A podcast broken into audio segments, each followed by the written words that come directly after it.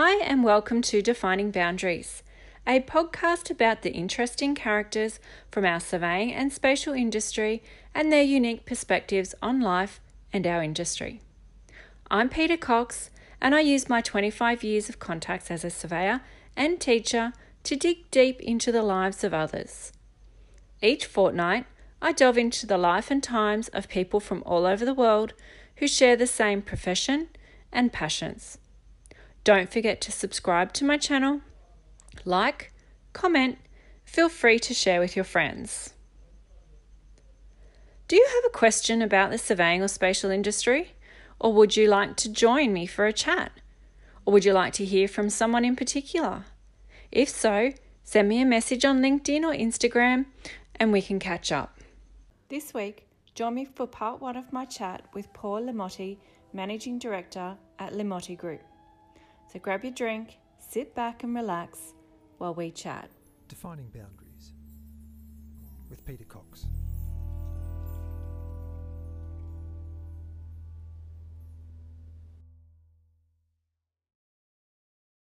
Hi, and welcome to Defining Boundaries. My guest today is Paul Le Mottee. Paul is born and bred Central Coast guy.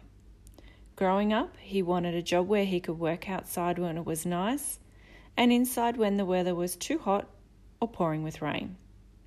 Something where he didn't have to talk to too many people.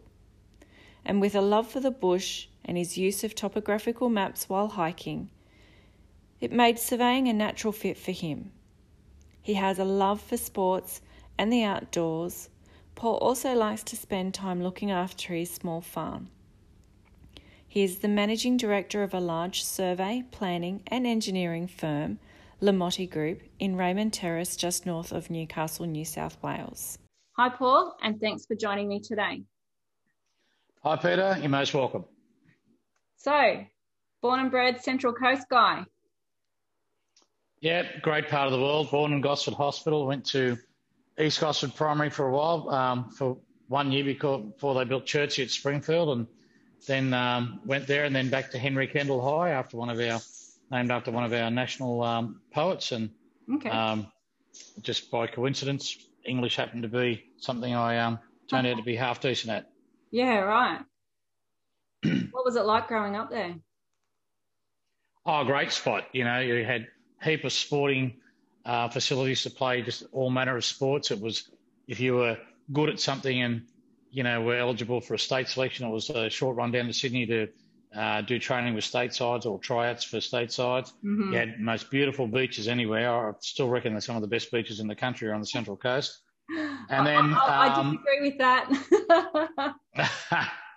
um, you think there's somebody better or somewhere Jervis better? Bay. Is that what you say? Jervis Bay all the way. oh, you're a South Coast girl. Yeah, okay. Yeah. Anyway, um, and then we had miles of bushland with mountains and caves, and yeah, you go nice. bushwalking or hiking or abseiling, um, motorbike riding, horse riding. There was just yeah. never a shortage of things to do. It was a great spot to grow up. Yeah, yeah, I, I agree. Being out of that city and being in the, the coastal environment, and you have all of those different things to be able to do outside, because it was exactly the same for me growing up down the coast the surfing, the walking, the hiking, the horses, the motorbikes, you name it, we got to do it. Yeah, excellent stuff. Yeah. And of course, from a surveying perspective, it was an interesting spot too because it's very thickly vegetated for a great deal of the Central Coast. So you certainly had to quickly know how to use a brush hook and an axe. And um, it was also quite steep in the majority of it. So you certainly had to learn how to reduce slopes. A lot of stuff was, well, nearly everything was still done by mechanical uh, theodolites and chains when um, when I first started. So it just became par for the course. So uh, having lived up in the Hunter, it's so much flatter and so much more devoid of vegetation now that um, it's just completely different from from a mm. surveying perspective. Yeah, yeah, it would be, but very different. Um, Hunter Valley to Central Coast. Mm. Um, a lot flatter for sure less trees. yes. Yeah. So, um, was surveying your first career choice when you left school? Uh, first career choice as a full time career. Um, I I did for a while consider being a ski instructor because I love my skiing, but I sort of at least whilst it might have taken me a long time to mature or grow up in other areas, I I sort of had the idea that if I took on skiing as a job, then it would become a job and I would lose the level of enjoyment. So I put that to one side. I previously had part-time jobs helping people install TV antennas and uh, another part-time job helping our local electrician and things like that. Neither of which I minded. Yep. But I just thought that the, both of those jobs involved dealing with people and being around towns and urban environments, and the idea of just working out in the bush and not having to deal with people all day appealed to me because there were no mobile phones then, let alone internet and smartphones and God knows what. so, yeah, that didn't quite work out for me as I might have planned. Because uh, now is completely different with what you're doing to uh, to way back when you were out in the bush, no phones, no nothing, using your brush hook, and now you yeah. have a business managing people. Well, that's right. But I mean, even if I go out in the field, you you are seldom out of phone range these days. Yeah. In fact, you tend to complain if you are. Um, then you know you, you're often reliant on cellular networks to get connection for your um, RTK GPS, and um, you're just never far away from anybody. And even if you are, the moment you get back into um, um range of a of a cell tower, all of a sudden you've got about 25 missed calls, and you've got to return those calls. So you just tear your hair out in frustration. Think, what do I even bother turning my phone off? Um, so it's it's it's just different. It's you know we live in this McDonald's world where everybody wants fast food, not something that's cooked over over time. Yeah. And you just have to deal with it. And if you don't make yourself available and don't talk to people, um, then they'll go elsewhere. And it's just an unfortunate part of running a business. Mm, mm. It's a shame, isn't it? They want it and they want it now and they want it as cheap as they can get it and the whole kit and caboodle. well, they might they might get it now from me. They might get it fast from me, but they won't get it uh, cheap from me when they put those demands on me. Nice. That's what I like to hear. So you do own your own company. Yep. How long have you been running that for? I believe in November this year it will be 30 years. Wow, awesome. And mm. uh, you've got a few people. How many people work for you? How many people work for me? Oh, mm. about half of them. oh, we have a clown here. so you've got um, surveying, planning, and engineering within your firm. Uh, and strata certification and uh-huh. bushfire threat assessment and um, I'm sure I'm missing something. What else? Oh, project management sort of runs with all those things. Um, yeah. We used to have in-house ecologists, but um, oh wow, she's she went off on um, maternity leave and um, singing as how that was her sixth child, her sixth boy. oh my god. She, yeah, I know, right? No she's way. chosen just to work. She's just chosen to work part time from home now. It's just Oh. a bit much to come and have a full time job. I wonder why. Yeah, I couldn't see the problem myself. And she's very good at what she does, but um, yeah. I, I had to say, okay, I understand. Yeah. oh, that was nice. Um, so all told, the question was how many people work for me. Um, including myself, I believe at the moment it's 14, but okay. it's around that number anyway. Yeah. Good number. Mm. Seems like about 28 when I do the pays. What you do the pays, or you've got someone to do Yeah. it? Yeah. Oh, well, Kylie, Kylie does, Kylie's the finance officer there and, and she does the, um, works out the pays, but I actually sit down and do the electronic transfers to the Okay. individuals each, each week. Yeah. Yeah. Okay. So, what do you actually do within your company? What do I do? hmm Um, I, I probably would be described as the primary salesman for the company. When somebody rings up and wants to know, can we do this or how much will it cost to do that? Mhm. I'm usually the first point of contact there. Um, there's a whole lot of administration that goes with running any company, and anybody that runs a company would know that. You know, you're constantly getting insurance renewals and and people trying to sell you some product, and your Yeah. licensing for your software's expired, and now they want to do this new system, and now you've got to get finance for a new jigger, and um, this car's broken down, so do you buy a new one or do you get it fixed? And you know, there's all that stuff that's just constant and unpredictable. Yeah. Um, and it just takes up so much time of your day. Mm. Um, the planners, nothing in the planning world is ever clear cut and straightforward. It's the most vague thing this planet's ever invented, especially the New South Wales system. so you're constantly either dealing with our our own planners saying, well, you know, they're saying to me, how do you think we should deal with this? Or what do you think we should do? Or, or can I contact somebody and say, for God's sake, this is ridiculous. You know, how can we, Yeah. how can we make this um, happen?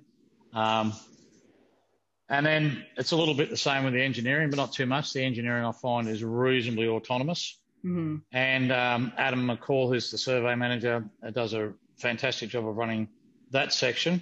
Mm. So if Adam comes in to see me about an issue, I know it's a big problem because he, he normally deals with things um, pretty good himself. Um, and of course, I'm, I'm also the Strata uh, accredited Strata certifier in the office. So I do a lot of Strata certification, Mhm. and that's an area where I can save um, clients or other surveyors' clients millions of well millions of dollars. That's an exaggeration. T- thousands of Yeah. dollars Yeah. um, possibly in some cases tens of thousands of dollars.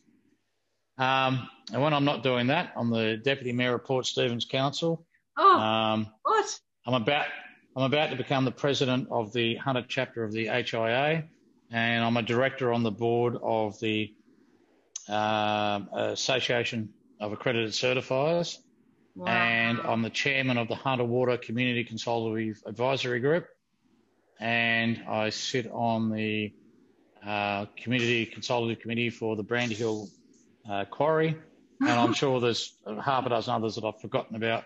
So wow. yeah, So how do you get time to do everything? That's a lot of different positions, plus what you've got to do to make sure your business runs.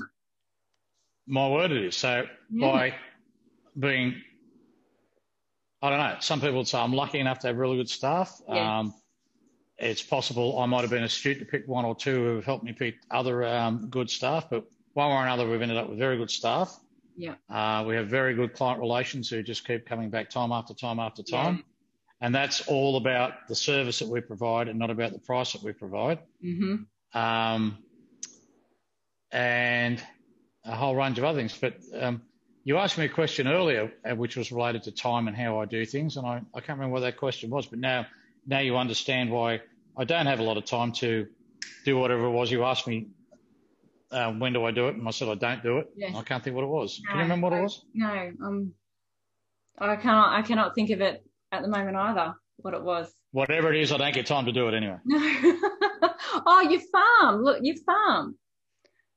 Spending Yeah, well, it's not. farm. It's not really a money-making venture. It's just um, uh, years ago. Well, I'm sure most surveyors have experienced this, where neighbours fight, Oh, and I've had neighbours, you know, have horrible, horrific fights over like 50 mil, and they'll pay hundreds and sometimes thousands of dollars for survey work to be done just to try and knock their neighbour somewhere to make them move a fence 50 mil or something. So when I come across this 37 acre property, 15 hectare property, um, that effectively had no neighbours, got one neighbour really. Yeah, yeah, okay. Um, the rest of it's surrounded by roads and crown land and um, other things where I just don't have to deal with neighbours. I thought, I'm going to go and live there because I'll just never, never have a neighbour that I have to fight with. And fortunately, the one neighbour that I've got is is very pleasant, never had an issue, and um, would not expect to have one, to be quite honest. So it's not a money making venture. It's just space around me, peace and quiet. And we have Mhm. some sheep here and horse and a rooster and a chicken and um, three dogs and lots of wildlife. So it's not really a farm. The only thing I farm here and make money out of is firewood. But oh, the reason why I do that is the firewood. We had a, what they call a superstorm up here in 2015, and we got really hit hard here by it. And we had dozens and dozens of seriously big trees um, just blow over, not covered by insurance. Yeah. Had to cut them all up myself into logs and then split them into firewood, hmm um, just just so they weren't laying all over the ground, creating a great mess, basically. yeah. And um, now every winter I um, sell bags of split firewood and slowly recoup all the money I spent on chainsaws and petrol and all the time I spent um, cutting it up, splitting it up. And it was supposed to be a good exercise for me. But as a result, I've had to have both shoulders reconstructed because I was I was manually splitting it with a block splitter. Oh, so no. I've had two shoulder reconstructions in the last 18 months as a result. Oh. Jeez. Are, are your shoulders all right now? Yeah, I'm back playing cricket now. I'm back the last two weeks playing cricket. And the last the last shoulder reconstruction was um, 1st of October last year. I could have been playing. I actually was going to play the first game, sorry, the last game before Christmas, but um, it got rained out. So um. I've- I've now been playing since Christmas, and they're not perfect, but they're feeling much better than they were. You can, they were torn before. I'd actually torn ligaments in both of them. You could feel it. Now they feel really good. It's Yeah. just a question of building the strength up again. Yeah, okay. So now you can go back out and swing brush hooks again. Yeah. and I was swinging brush hooks and swinging axes and hitting pegs in that um, developed my hand-eye coordination, which was why um, I used to score a great deal of runs at cricket. But the, the more I got into administration, the worse my cricket got. Oh, oh how funny. So I, oh, it's a direct correlation there. Um, yeah. Best Cheney, I never knew, was also a really, really top line golfer. It could have been a pro if he um, uh, was more interested in the sport and less interested in the beer. But um, yeah, so chopping and uh, chopping and hitting pegs develops that hand-eye coordination and the, the wrist timing and the elbow timing. It's um, quite incredible. Yeah, okay.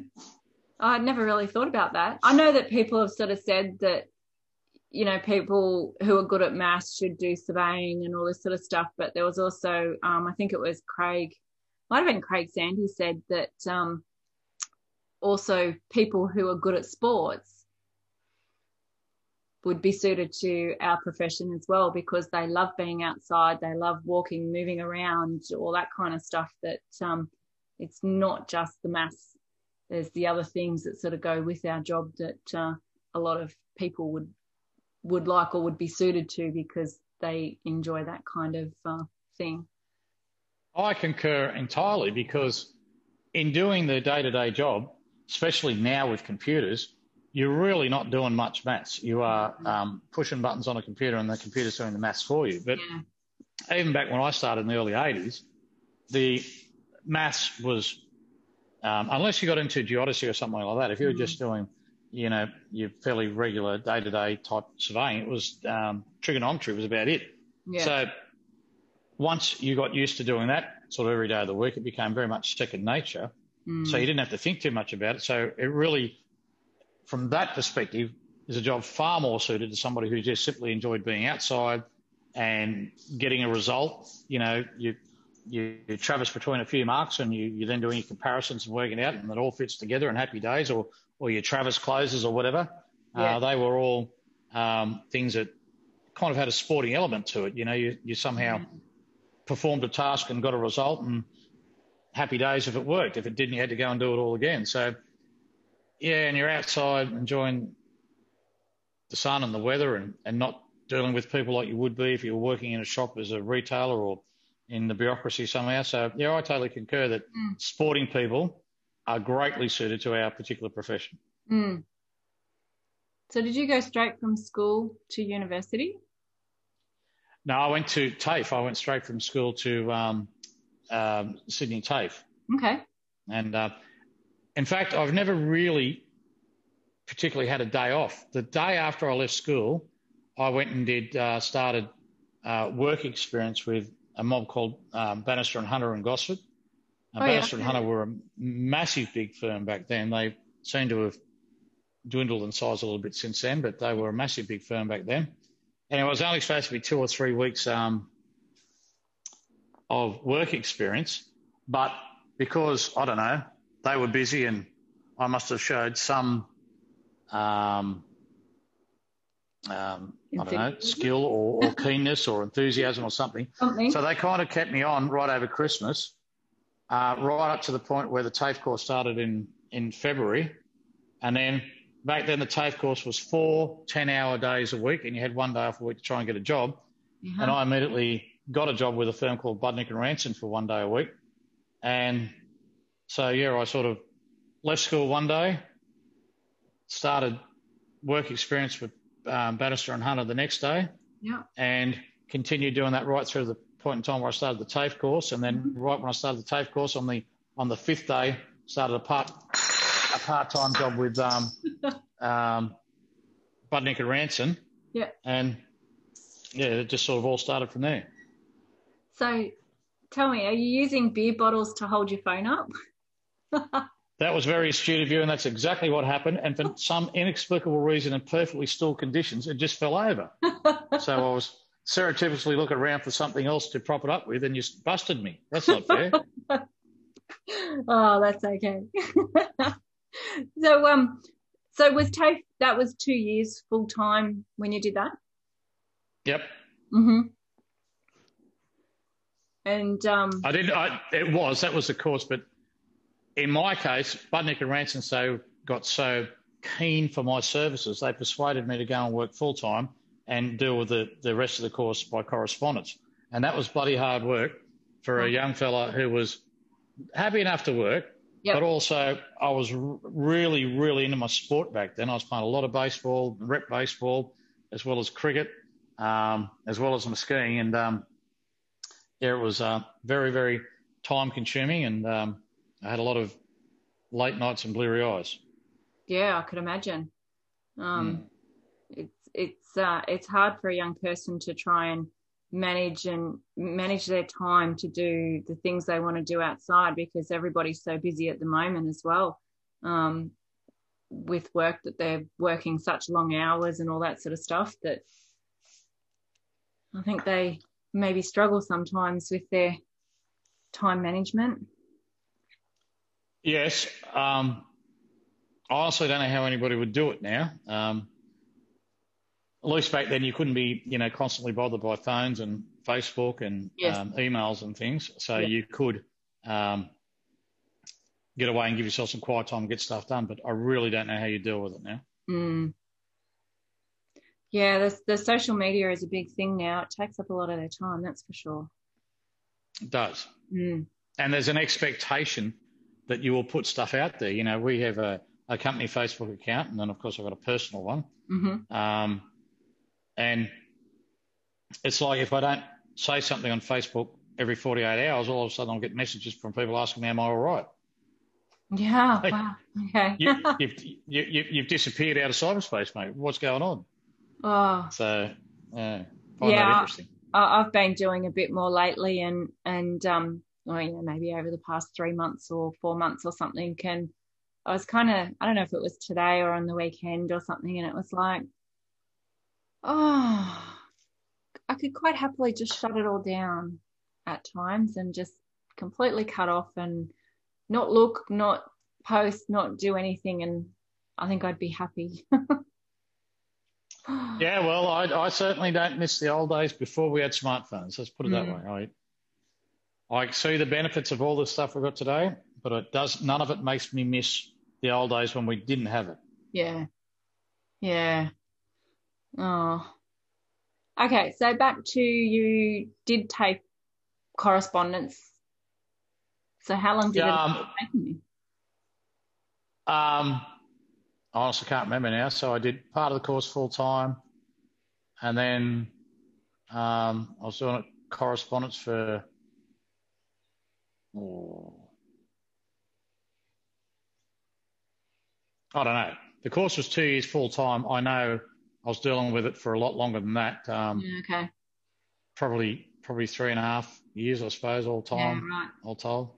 hmm And you are registered or not? No, no, no, never became a registered surveyor because um, you still need a degree and have always needed a degree to do that, unless you become an, an articled surveyor under the old system, which I think they stopped doing that in the very late 60s, early 70s. Yeah, yeah. Um, the surveyors that I worked for went were both article surveyors, and Oh, um, okay.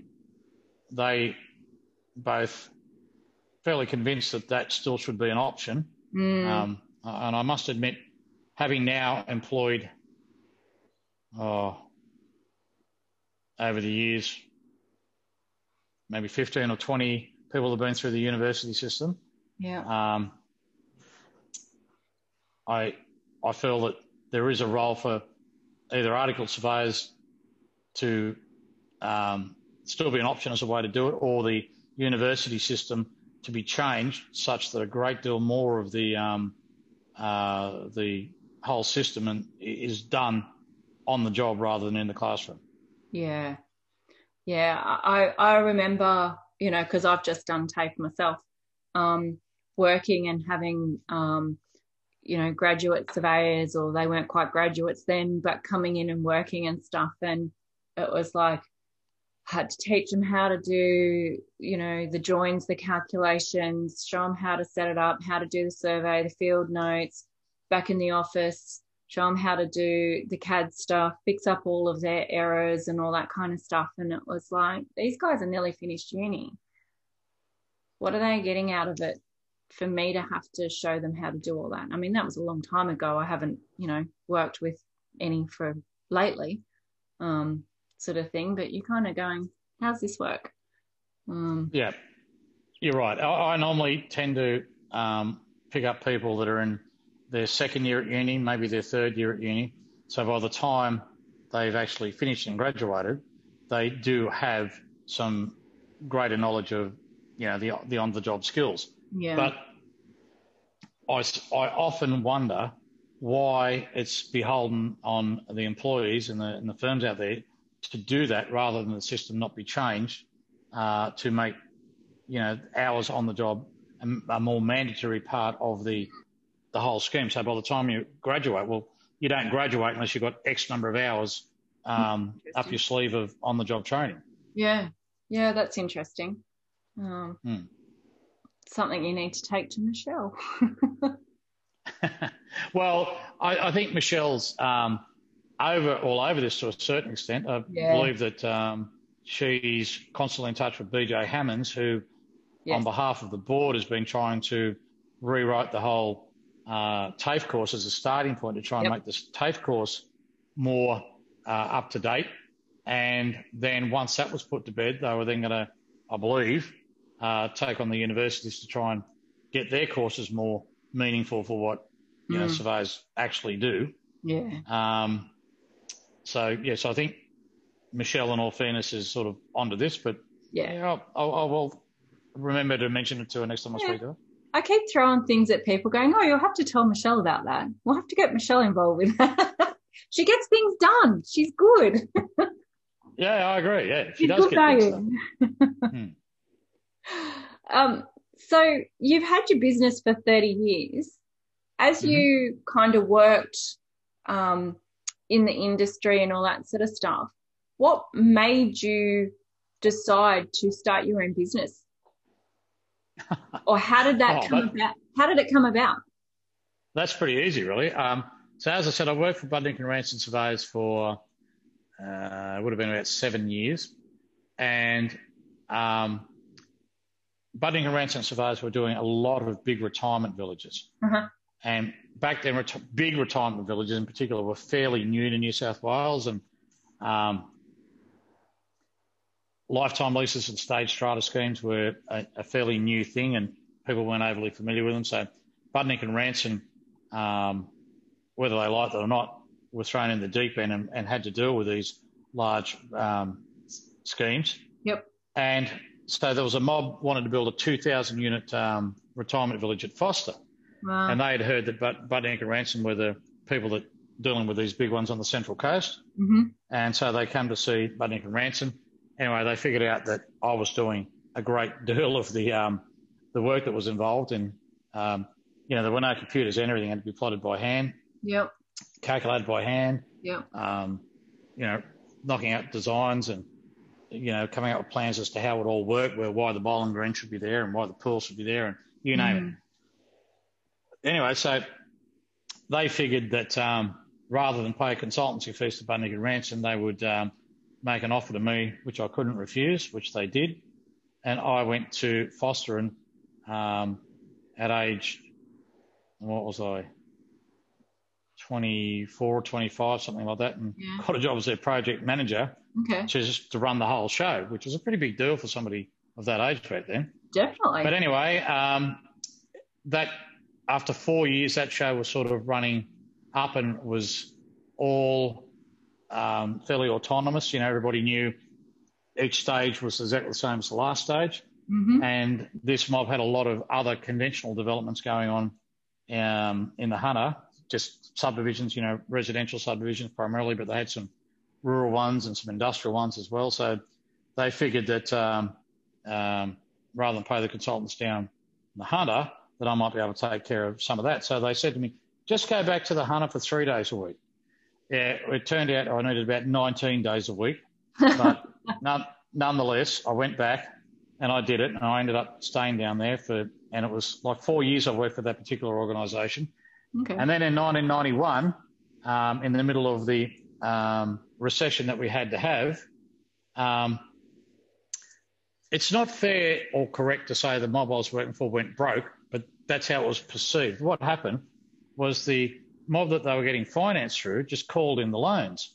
Um, basically, it was the bank was going broke so yeah. the bank referred to some clause in their thing and said, yeah, look, we know we've lent you money and we know it said you're supposed to repay it on a certain basis, but guess what? We need our money now. And so we want our money now. And of course they said, but we got all these subdivisions that are like half built or three quarters built. We can't give you the money until we complete them and get settlement. And they just foreclosed. So they literally shut down what was still a viable um, organisation in the middle of the recession that we had to have. Yeah. And so I found myself in November 1991. Um, I was, I was the last person still turning up to work at that office. Everybody else had just slowly given up. Oh, you know, God. people weren't getting paid. Yeah. Cars were getting repossessed. Yeah. Um, it was really a bad time. And um, eventually the receivers just walked in and I was the only one there. And they walked in and looked at me and they said, who are you? and I said, well, you know what? You've just walked into my office, so it would be normal that you tell me who you were. And he went, oh. so he told me he was a receiver manager. And anyway, so that was uh, the end of that. But word spread like wildfire that uh, that organisation had um, gone into receivership. But the phones hadn't been cut off. Lots of other things had been cut off, but the phones weren't. And the phone just started ringing, and I got a number of job offers that very day. And I also had a number of people rang and said, if you start your own business, um, we will give all our work to you. And I thought, this is amazing. You know, like, I don't know exactly what it was that I did, but I obviously impressed enough yeah. people. Yeah. And one of them was a very sizable builder. Mm-hmm. Um, another was a um, um, very sizable uh, firm of solicitors. So mm-hmm. I rang um, Keith Budnick, who was a surveyor that I used to work for, who had retired because he he'd been becoming bored. He'd bought a farm and was bored and had expressed an interest in coming back to work. So I said to Keith, well, if I if I start a business, will you um, um, be happy to come back to work? And he said, yeah, I would. So he moved back over from Tamworth, and um, between the pair of us, we um, started this business, which yeah. 31 years later is still going. Wow, business of circumstance. Mm. Yeah. So it wasn't it wasn't a choice per se. I never actually had this idea that, oh, yeah, one day I'll start my own business. I was, at that age, I was still far too busy playing sport and chasing girls to be too worried about um, um, running running a business, going yeah. fishing, and oh. But all of a sudden, I was confronted by it. I think I was 28 at the time. Yeah.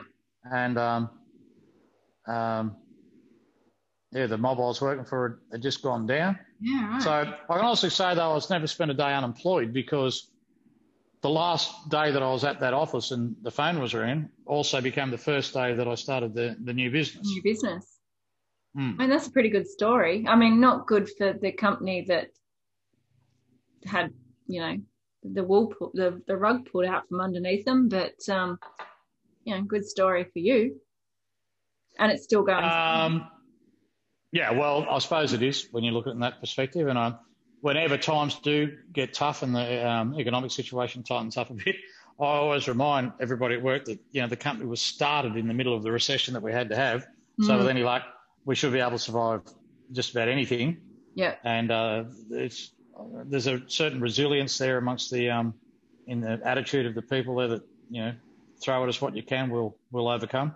Yeah, that's that's a good attitude to have, and um, you know, I always see these things coming up in social media that, you know, a good leader always surrounds themselves with um, um, with good people, um, using people to their strengths and all that kind of stuff to for everybody to be able to bring you know bring out the best in everybody. So you know something's obviously working right there.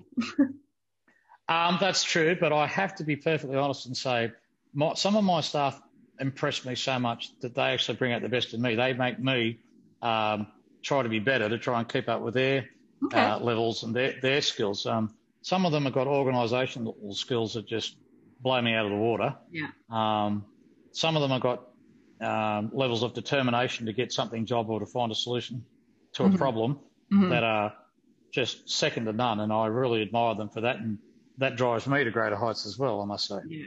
Yeah. No, that's, um, it's nice to have people around you that uh, do want to make you do your best, I think, and make you grow and learn and achieve more. Yeah. Yeah. Definitely. And I really liked them all too. Like when COVID really started to hit and everybody was scared, you know, last last March of what are we going to be doing and we're going to have a job. Yeah. I really felt for my staff, you know, I could tell that they were all worried mm. about whether they're going to have a job or not. And I was um, implementing all sorts of things. Um, surveyors, rural surveyors in particular, I find have an odd skill that many of them don't even realise they have, and that is they're not bad at fencing, oh, particularly okay. rural fencing. so I was writing, I was writing to all sorts of rural areas, letting them know that if there was there were so many bushfires and things, there was so many oh, thousands of kilometres of fencing that were destroyed, yes. that if if they needed um, fencing done, we would do it and we'd do it at a rate which was less than a normal fence because we wouldn't be able to do it as fast. But it would be enough to sort of come out, keep my um, staff occupied and engaged. Yeah. Um, even if we weren't making money, just sort of, you know, just keeping everybody alive somehow. Yeah. And I was also aware that so many bushfire prone areas had lost so many houses mm. that um, there was going to be a shortage of people that could do bushfire threat assessments. There was going to be a shortage of people that could um, assist with preparing DAs just for single houses and things. So I was putting it out there everywhere that you know we're available to do these things. Um, but oddly, um, there was only a relatively short downturn in actual workload, and all of a sudden it, it started to plateau, and the next thing started going up. And I I haven't actually checked the figures, but I and normally we do things by um, a fiscal year. Yeah. But I'm pretty sure in terms of calendar years, last year ended up being our best year ever. I'm almost convinced of it. I'd have to double check that. If it wasn't, it would be very close to it. Yeah, it's amazing the the surveyors that that I've spoken to who who have all the smaller businesses and staff have been absolutely run off their feet last year. Yeah. With work. Um, so, you know, obviously that's just not our organisation and um, our individual skills. It was just a, a thing generally, but um, I, I do think by putting putting it out there that we're available to do all these things, it certainly helped us even more than just natural events. Of course, everybody to be busy. Yeah, most definitely, um, and helping the community. Hmm. Yeah, helping the people because yeah, because you had really big, um, really bad bushfires up there, like we had down south as well. So no, um, for once we didn't.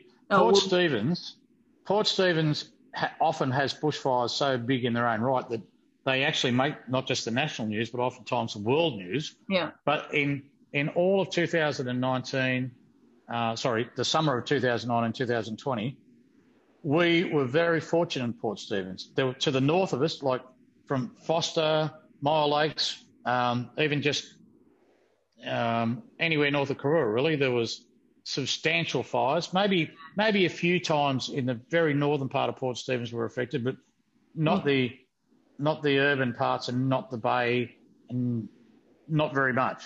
But this work I'm talking about um, is actually down your part of the world. We, oh, we, down.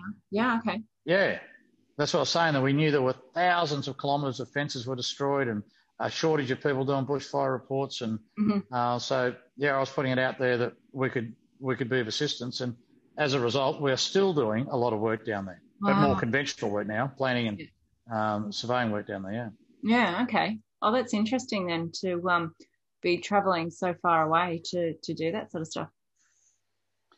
Um, Well, we've always liked it. You know, just in the last in the last three months of last year, we were doing jobs from Jindabyne, Ballina, mm-hmm. uh, Lennox Head. Um, we've also because we've got an office at um, Narellan and another one at uh, Bowral as well. Oh, okay. Um, know that. Mm, right. Mm. Makes sense. Um, but to be perfectly honest, ever since COVID started, both those offices have been seldom attended mm-hmm. because we would we would rotate the staff from our head office to go down and attend those offices, but we sort of tended to stay clear because of COVID. Yeah. But um, once that settles down, then we'll get back to the system we're in where we have people down there all the time. Right mm-hmm. now, we're still doing all the work down in that part of the world, but they're driving down and, um, doing it and then coming back. Yeah. Okay. So you've got no one that actually lives down there that works in those like in those offices. Is that what you're saying? Not normally. That's exactly what I'm. Yeah. That's exactly what I'm saying. That, those two offices were relatively new things. Um, first, first took up the office in October 2019, and the idea was we uh-huh. we'd travel down there and we'd um, we'd do all the work and we'd eventually um, eventually find some people, you know, to that live down there to, you know, form part of the team and mm. start manning those offices, um, learn our way of doing things. Yep. But we just couldn't get that off the ground before COVID hit, and um, yeah. so yeah. But it kind of hasn't mattered really because, like I said, people are aware of our presence in the area, and um, um, we just had a great deal of work in, particularly the southwestern part of Sydney, the southern highlands, um, mm-hmm. down the Snowy Mountains, and uh, Bega, uh, Shoalhaven, Wollongong. It's got current jobs in all of those places, as well as, as I said, up the coast, Ballina, Lennox Head, just wow. pretty much everywhere on the eastern side of the Great Divide, and yeah. quite a number of places on the western side. Mm. Goulburn, I did a, did a strata certification in Goulburn. When was that? In July or August last year? Yeah. Gosh, you get around. well, your crew gets well, around, I should say. Well, we we all do, and with phones and laptops and um, you know all sorts of mobile networks, uh, we're able to, to do it these days. And um, you provide people a good service, and yeah. they will pay for that good service. Yeah. Yeah. Hmm. yeah. Quality service wins. Hmm. You know, most of the time, and I think um, you know you still got your companies who just want it on price, but uh, I think there's a lot out there that realise that you're not always getting what you pay for. Yeah, well, there's just people out there that work on that basis. Some people just always want the cheapest price. Some people want the peace of mind to know that they're paying for um, a service that's reliable mm. and that has been around for a long time. And they're going to, if a problem does turn up, they're not going to suddenly run away because they've been there for a long time. So they they want to know that they can find them. Yeah, yeah. Um, so you talk about all this new technology. You use a fair bit of it within the company now, or you still? Yeah, I, have always thought that we, uh, if we're not at the very forefront of technology, that we're um, we're right up there. You know, we have um, new jiggers um, that are never more than three or four years old. Uh, unless I have to go and do something, then they give me the oldest pieces of crap in the office I can find and say, here, go and do this. Um, but, you know, software um, and PCs and GPS, yeah. um, all, you know, modern. I, I might be wrong, but I would have to say we don't have a piece of software or anything or any GPS equipment or software that's more than two years old, except for there's one TopCon bit of gear we've got. If anybody would like to buy a TopCon jigger and GPS, please let me know. Good price. Good price. Um, good price. Yeah. Um, but yeah, all the all the other gear, I mm. pretty sure is no more than three years old anyway. So yeah. Um, yeah, whenever something new comes along, and the boys with their apps on their phone for finding um, PMs and using six maps on their phones and you name it. If there's a there's a way of doing it, they'll find it. Steve, the engineers, found this website where he can get um, or this app which he's got on his phone and on his desktop, um, where you can overlay the layers of um, the sewer mains and the water mains. I was going to say anywhere in New South Wales. I don't think that's right. It's certainly within the bounds of Hunter Water. Okay. And I think there's one, one or two other organisations that also must upload their GIS information to the same app. So that's handy. You know, you can just stand on a block of land, look at this app, and see, oh yeah, there's a water main out the front, and there's a sewer main runs down the back or down the side or whatever. That's a really handy bit of gear. So Yeah. yeah, I um, But does he I- I still definitely- dial? Does he still dial before you dig? oh, absolutely. Every job we do, we get a we get a dial before we do. Yeah, Let's check everyone. Mm. There's uh, some pretty horrendous stories out there, so I'd hate to think someone just using an app thinking that oh, that's where everything is. Oh no no no no no no no dial before you dig on. I think on every job the the Mm. Sharon who makes up the job files for us, irrespective of what the job description is. Um, well, when she first started, she was still on every job, but I think they finally sort of said, right, now you're familiar with the whole process. This is like a year later. yeah. Um, on the following sorts of jobs, we don't actually need it. yes. So, but she's got an understanding. But any job that involves any physical work whatsoever, definitely dial before you dig, Yeah. Yeah. Which is protection. But oh, geez, we find a lot of errors in them too, don't worry. Yeah. Yeah. I think they all kind of have a few. Um, I- I've I- I've seen some before that have been a bit a bit iffy as well. So um, it's always a bit of a worry, isn't it? But they were talking Hmm. about putting all of that information up into um, a GIS type database as well at some stage, accessible. I know I read somewhere about it. Well, it makes sense. I mean, really, what's happening at the moment is all the information is on a computer somewhere hmm or several computers, Mm. and then a human is taking up their time at, say, my office, Yes. and then some humans getting it at the other end and downloading the information and then sending it to my office. Whereas if the human at my office could just get direct access to a combined GIS database that had Hunter Water, Ausgrid, NBN, gas company, you know, layers on it, Mm. it certainly saves some time. And in this day and age, there's absolutely no reason why that can't be done. No, that's right. There's there's enough um enough software, technology, all that sort of stuff out there to be able to do it. That's for sure. Mm. Do you use any drones or scanners or anything? Um, very occasionally we use a scanner, and if we use a drone, then we normally outsource that to somebody like BJ at Fife or hmm um, somebody like that. But Yeah. it certainly has its place, but we don't have enough. Yeah. Well, was, The master do we have enough work to justify it? Maybe. Uh, what we don't have is enough staff and resources to say, well, don't do what you normally do and go and do this instead. Yeah. You just keep doing that, and we'll get somebody like BJ to um, Mm, to do the um, drone work. yeah. No, he's um he loves all that kind of stuff, doesn't he? He does, and he's very good at it. I think the day the day that I interviewed him, he was out sitting on a big mound somewhere, just about to go and do a job or something. Did his interview out on a pile of dirt somewhere. I can well imagine that. Yeah. yeah, he's good value. Um, what's what's the thing that you love the most about surveying? Is there one particular thing? Oh yeah, if I had my way, if I had my way, which of course I never get, um, I'd just spend my whole time out there um, doing rural survey work, looking for lock spits and corner trees and Uh-huh. reading the old plans and doing azimuth comparisons and Yeah. making them all fit together like a, a, a jigsaw puzzle and getting a real good sense of job satisfaction. Yes. There was nothing like finding, you know, a bunch of old marks and, um, you know, four or five adjoining portions that are all on different azimuths and doing your azimuth comparisons and sort of laying in where a lock spit should be somewhere and, and lo and behold, there it was and you find it and working out proportional um, uh, changes and things. So That was a really satisfying um, part of the job. Yeah. And of course, when you're out there, even after they invented mobile phones, more often than not, you didn't have signal out there. So you just had a nice, peaceful day.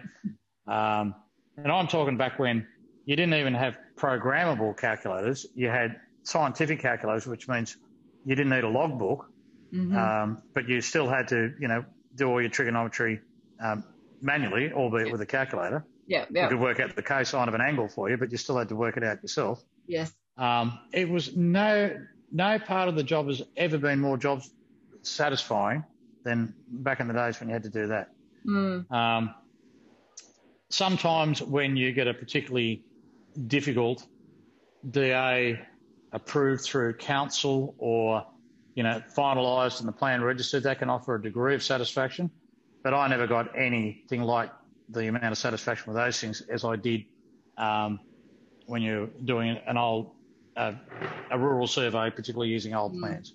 Yeah. That was it. That's my favourite. Always was and always will be. So if you if you had to um, explain one thing to um, a teenager to convince them to come into the industry, what would it be? It'd probably I'd probably start by saying surveyors surveying is a lot more than what you see on the side of the road. I mean, most people's perspective of surveyors is very unfortunate in my opinion. They see them on the side of the road setting out a bit of curb and gutter on a Yep. stinking hot day in a noisy, traffic laden uh, Mhm. environment, and they think that's all there is about it. And they can think, oh, how boring is that? Well, of course, we all have to do that from time to time. And I suppose some surveyors, if they work for the RMS or council, might have to do it a lot of the time. Yeah. But it's nowhere near the big part of the job. Mhm. The, um, so I explain, start by saying, so you don't have to do that. You know, if you choose not to do that kind of surveying or work in that environment, um, there's far more to it than that. And then, of course, I go, well, okay, so what more is there to it? And I explain that there are things like I just said that I like, you know, being right out there in the in the boondocks and the rural stuff, um, right up to you know um, the rocket science side of surveying. You know, how do you um, how do you plot a trajectory for moving targets up in the sky with off from a revolving Earth? You're right Mhm. into your maths, you can do that. Um, through to countless things in between. I say, you know, you want to drive from here to here. Here's a here's a old Gregory's road map.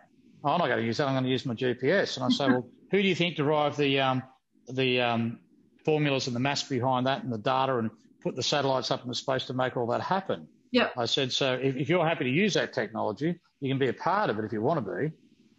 Um, Yeah. and I try all those things, and I get limited success with it. I, I, I think I could talk most people into doing most things, but it's a real struggle to get too many people to take up surveying.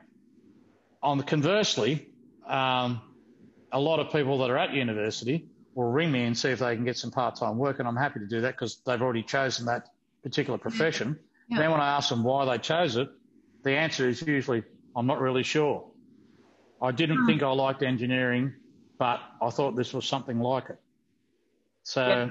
it's a diff- it's it's a difficult profession to sell, and that is reflecting in the numbers Yes. and the average age of surveyors that we have at the moment. Yeah, because I know, like you know, we have Elaine and Ellie in in England who started, you know, get kids into survey where they're really focusing on the younger kids, um, sort of thing. But then you sort of go, well, what is there for the older kids? I mean, I've said it numerous times that you know, my teenagers, their friends, didn't know what I did, didn't know what a surveyor was and was really surprised when I told them they'd never heard of it before. Yep. And I'll tell you another thing too.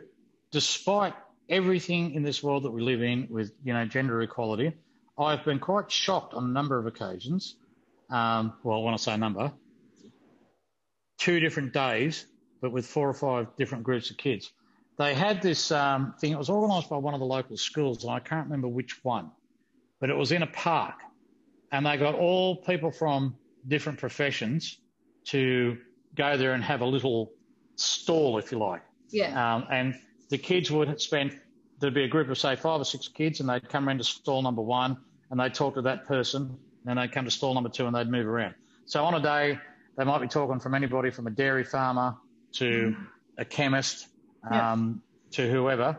And um, twice we were asked to do it and set up a stand for um, surveying. So I'd go out there with a with a jigger with a laser, and so I could point it at things and measure, and and there'd be groups of kids would be coming around, and um, I was quite shocked. They'd come around and I'd, I'd demonstrate how to measure something, and the, all the kids, irrespective of gender, were quite fascinated. And when it was finished, before it was time to move on to the next stall, I would say to these kids, um, so have I convinced any of you to get into surveying? Because I wanted to see how I was, I was going. Yeah. yeah. And a few of the boys ummed and ahed, but the girls invariably said, oh no, that's a boy's job. Yeah. So teenage girls still in their mind yeah. um, have, have that sort of attitude. And I don't know what we can possibly do to um, to change that. It's just going to take generations to change. I think it's not going to happen overnight by my experiences. Um, Still look towards hospitality, um, childcare type of type of things, rather than. Well, I mean, they, they didn't. Ex- they, they, didn't express to me what they thought a girl's job was, and I don't believe um, anybody could ever accuse my organisation of being um, gender specific. I mean, the, the finance manager is, is, female, that's Kylie. The planning manager is Kate. Yeah. Um, the survey manager is Adam, um, male, I mean, and, and so is the engineering manager. Um, but we, we did have Emma, who was a registered surveyor who worked for us. She mm-hmm. only left because she went off on um, maternity leave. And then when when that finished, she um, took a job closer to, to home. Okay. So yeah there's been plenty of um, um, opportunities for um, females yeah. at my office. And Nicole was the ecologist there. Um, so, yeah, I'm, I'm, very, very open to the, yeah. the best person for the job. It doesn't yeah. matter to me um, a gender at all. But I was that's why I was so shocked to hear these girls saying, "Oh no, that's a that's a boy's job." Yeah. Okay, that's interesting to hear that.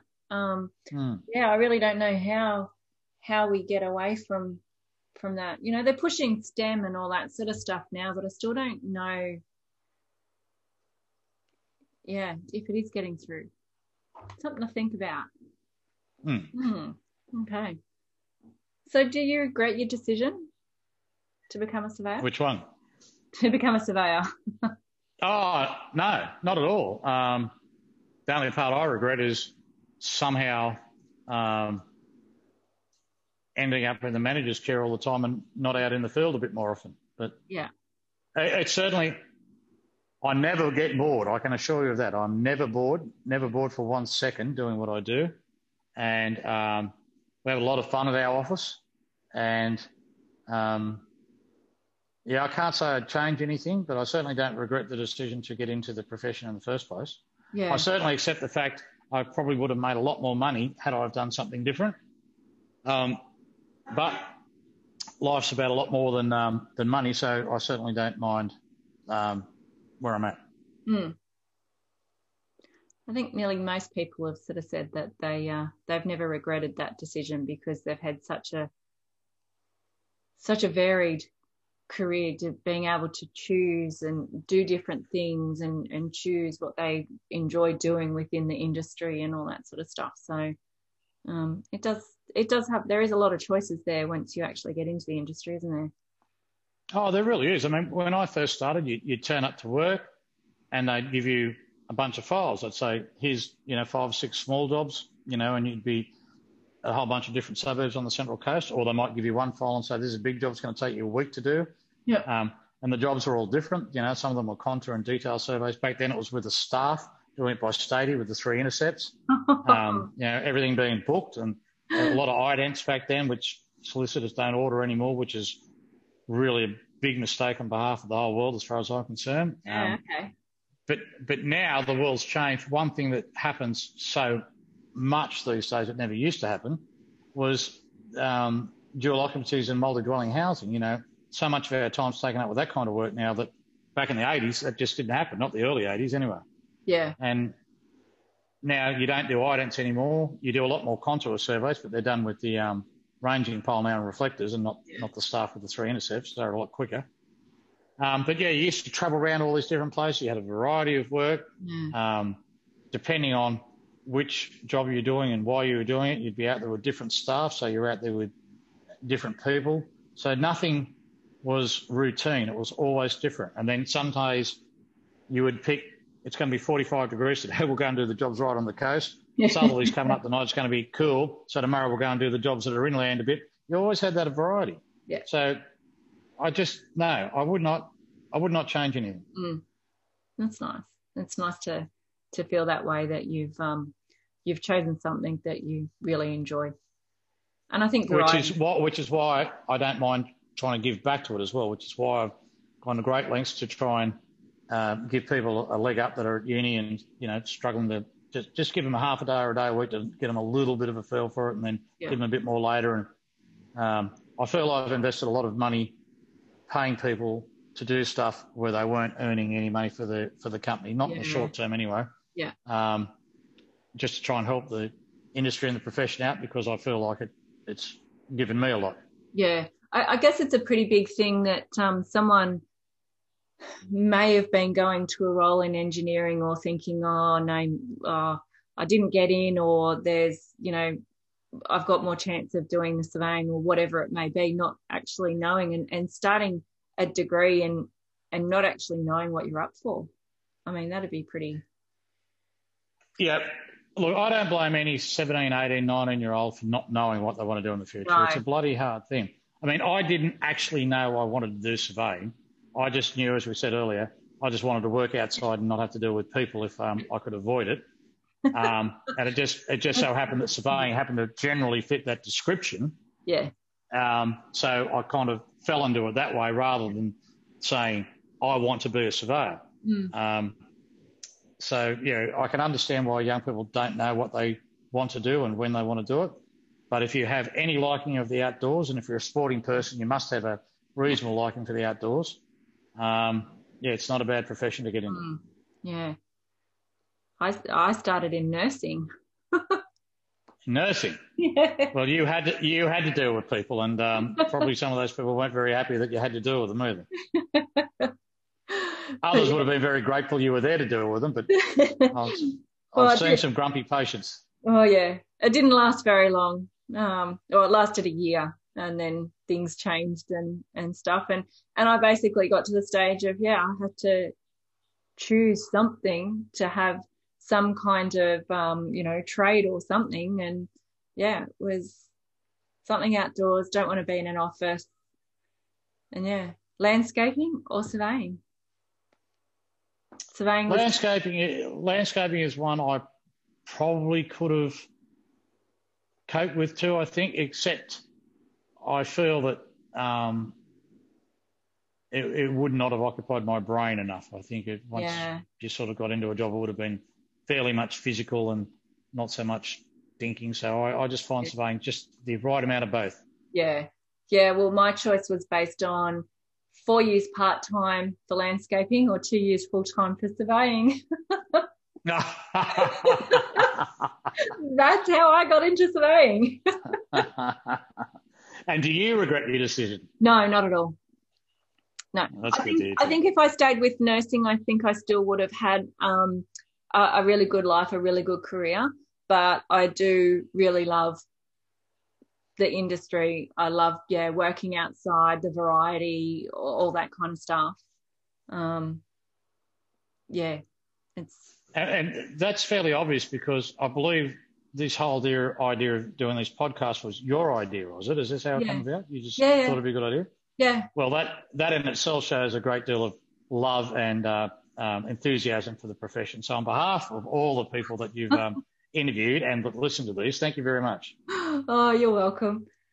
Yeah, I um since leaving leaving, you know, TAFE and not having the interaction with all my students and stuff, I sort of felt I still needed interaction of some sort. And yeah, it was one of those things. Want to write a book? Or thought I'd want to do a podcast on something, and it just, you know, everything just sort of started to come to me in little dribs and drabs. And and yeah, I was speaking with Michelle one day and sort of said, Yeah, I've actually been thinking about doing that and this is what I think. And she came up with the name, not me. Um, but yeah, so, you know, I've always, any meetings that I've gone to or any surveyors I've met, have always had some kind of story to tell.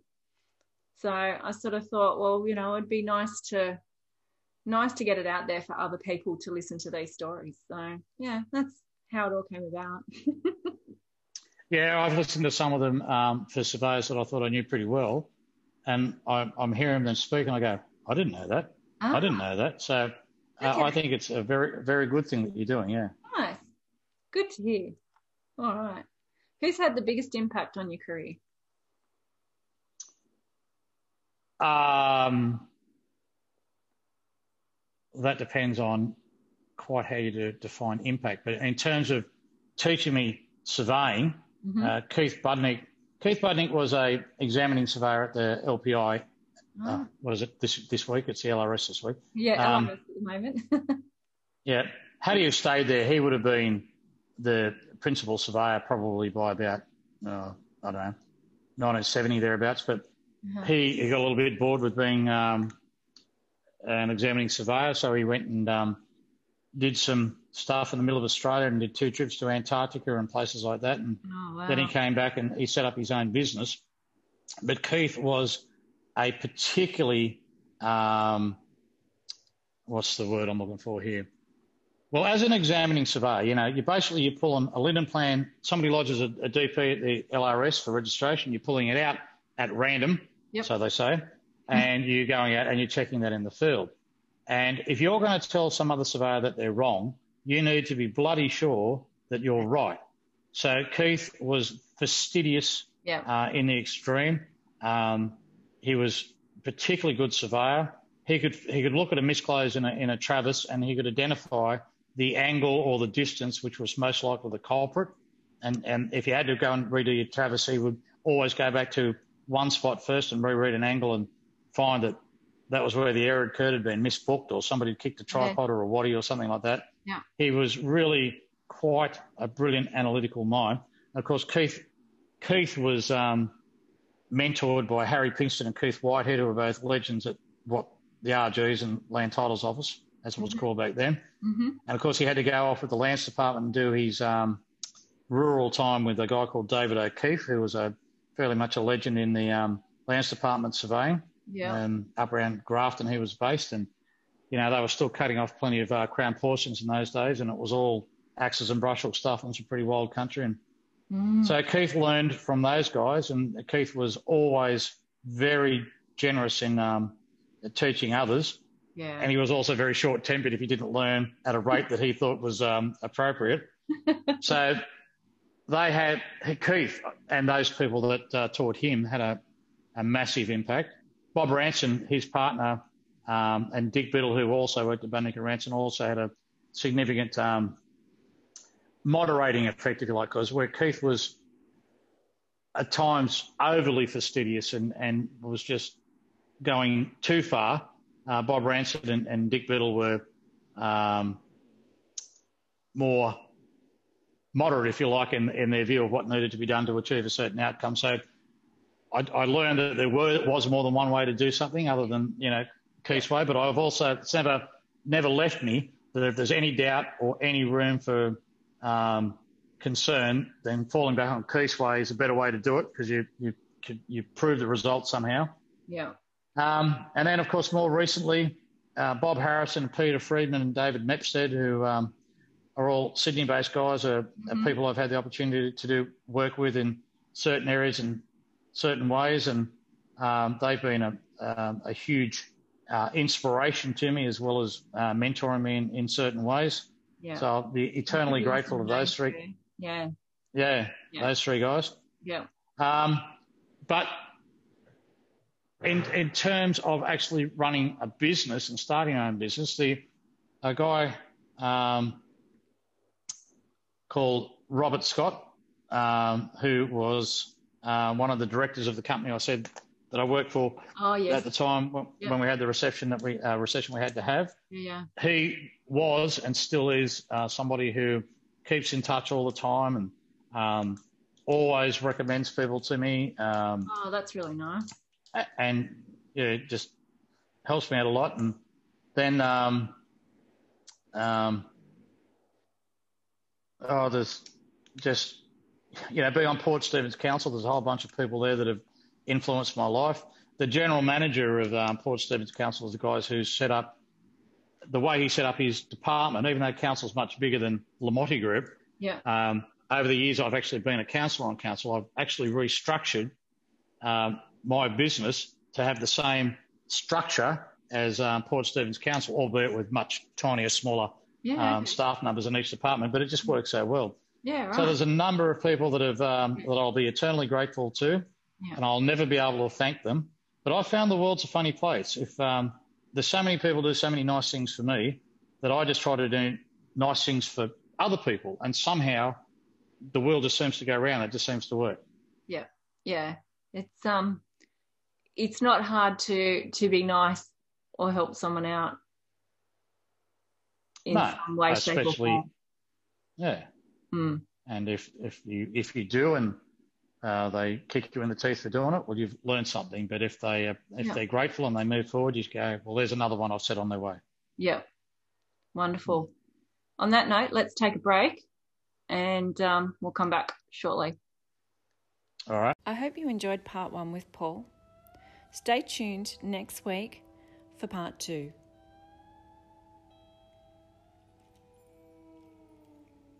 Defining Boundaries with Peter Cox.